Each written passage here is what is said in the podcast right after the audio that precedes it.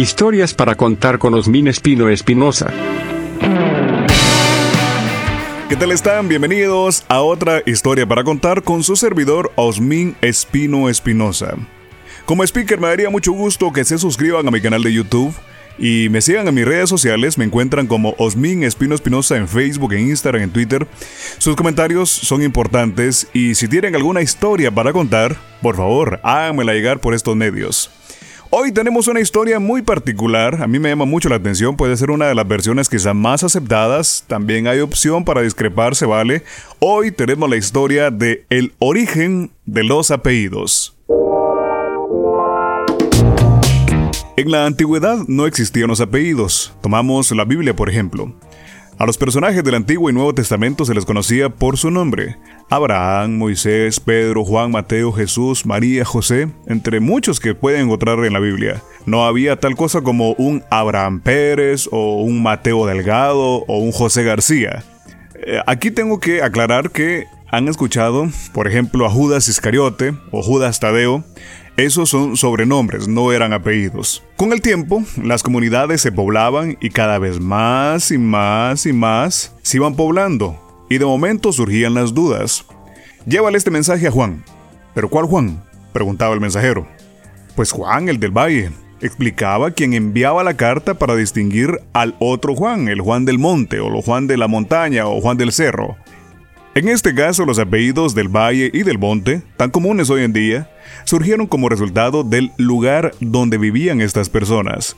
Esos se llaman apellidos tapónimos, porque la toponimía estudia la procedencia de los nombres propios de un lugar. En esa misma categoría están los apellidos Arroyo, Canales, Costa, Cuevas, Peña, Prado, Rivera. Son todos los que hacen referencia a algún accidente geográfico Ávila, Burgos, Logroño, Madrid, Toledo, que provienen de una ciudad de España. Otros apellidos se originan de alguna peculiaridad arquitectónica con la que se relacionaba una persona. Eh, si tu antepasado vivía cerca de varias torres, o a pasos de una fuente, o detrás de una iglesia, o al cruzar un puente, o era dueño de algunos palacios o de algún palacio, pues ahora vamos a entender el porqué del apellido Torres, Fuentes, Iglesia o Iglesias, Puente, Palacios y muchos más. ¿Es posible que hayas tenido algún ancestro que tuviese algo que ver con la flora y la fauna? Quizás criaba corderos o cosechaba manzanas o tenía una finca de ganado. De ahí los apellidos Cordero, Manzanero, Toro y muchos más también. Los oficios o profesiones del pasado también han producido muchos de los apellidos que hoy en día conocemos. ¿Conocen a algún labrador, algún pastor, monje, herrero, criado o vaquero? Pues ya saben a qué se dedicaban sus antepasados durante la Edad Media. Otra manera de crear apellidos era a base de alguna característica física, o un rasgo de su personalidad o de un estado civil. Si no era casado, pues entonces era soltero. Si no era gordo, era delgado. Si no tenía cabello, era calvo y viceversa.